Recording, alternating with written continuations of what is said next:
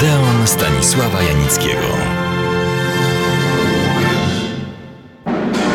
O polskim przedwojennym filmie opowiadam Państwu dosyć często, natomiast o powojennym raczej rzadziej.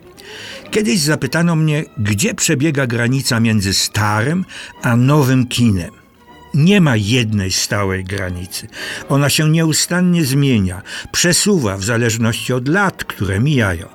Starym kinem dla mnie, kiedy zaczynałem swoją zawodową działalność, było wszystko, co działo się do wybuchu II wojny światowej. Tę starokinową granicę musiałem jednak dalej przesuwać. To, co dla mnie i wszystkich ówczesnych widzów było prawdziwą nowością, choćby włoski neorealizm, francuska nowa fala, pozytywny, bo twórczy wstrząs, jaki dokonał się w Hollywoodzie, rozkwit małych do tej pory nic nieznaczących kinematografii, takich jak węgierska, gruzińska, brazylijska, argentyńska, to wszystko i wiele więcej należy dzisiaj do gabinetu filmowych cieni. Strasznie długo zmierzałem do prostego stwierdzenia i zapowiedzi. Chciałbym Państwu pokrótce opowiedzieć o pierwszym okresie powojennego polskiego filmu, to znaczy tego z lat 1947-1955. Zakazane piosenki znamy wszyscy na pamięć. To film uznany za pierwszy polski film fabularny.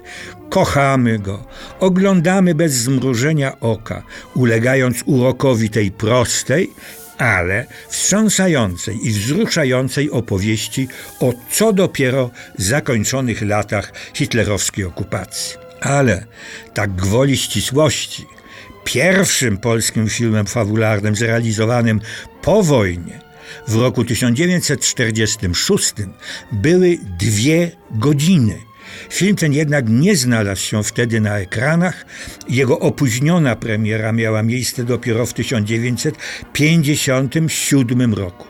Przypomnę ten mało znany film. Akcja toczy się tuż po zakończeniu wojny. Bohaterami są ludzie naznaczeni przez wojnę.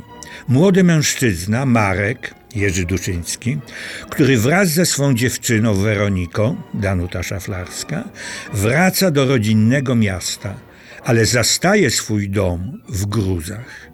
Lekarz pracujący na dworcu kolejowym w punkcie opatrunkowym, Mieczysław Milecki, jego kochanka, która przed wojną była narzeczoną wspomnianego Marka. Szewc, więzień obozu śmierci, nie mogący się uwolnić od strasznych wspomnień, Jacek Woszczerowicz. Kapo, który był jego prześladowcą, gra go Władysław Hańcza, oraz żona Kapo, nieznająca haniebnej przeszłości męża, Wanda Łuczycka. Kiedy więzień rozpoznaje swego kata, zabija go. Dodam jeszcze tylko, że w filmie tym grali przedstawiciele starej gwardii, wspaniały aktor i pedagog Aleksander Zelwerowicz oraz, jak się wkrótce okazało, najwybitniejszy przedstawiciel młodego aktorskiego pokolenia Tadeusz Łomnicki. Film Dwie godziny wszedł na ekrany po odwilży, zwrocie liberalno-demokratycznym w 1956 roku. Wiemy już, że powojenny film polski narodził się w 1946 roku, ale filmem uznanym za pierwszy są zakazane piosenki z 1947. Ten pierwszy okres, wbrew pozorom, był bardzo urozmaicony. Ogółem do 1956 roku, czyli roku odwilży, powstało w ciągu tych pierwszych dziewięciu lat 37 filmów fabularnych. Jak na trudne czasy powojenne, jest to ilość wcale znakomita.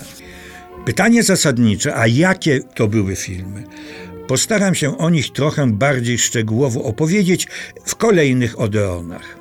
Dziś tylko ogólnie. Dla nikogo nie będzie zaskoczeniem, jeśli powiem, że ważnym tematem była właśnie co zakończona wojna, ale nie były to filmy batalistyczne, na te przyjdzie czas później, ale kreślące losy Polaków w trudnych, tragicznych czasach. Drugim ważnym tematem, na ten ówczesne władze zwracały szczególną uwagę, był obraz ogólnie rzecz biorąc nowych czasów. Jak to się odbywało i przedstawiało, opowiem później. Żeby jednak nie wpadać w prymitywnie propagandową ocenę, powiem zaraz, że powstawały wtedy komedie. Powiem na razie krótko, stanowiły taką ciekawą mieszankę naszych przedwojennych komedii dostosowanych do nowej rzeczywistości. Pojawiły się też filmy historyczne z ludowym Chopinem i Moniuszką na czele.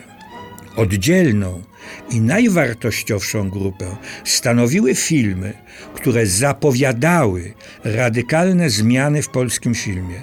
Były one dziełem starego wygi Aleksandra Forda, piątka z ulicy Barskiej, ale przede wszystkim nowych, młodych twórców Jerzego Kawalerowicza, Celuloza i pod gwiazdą frygijską oraz Andrzeja Munka, Błękitny Krzyż i dużymi literami Andrzeja Wajdy.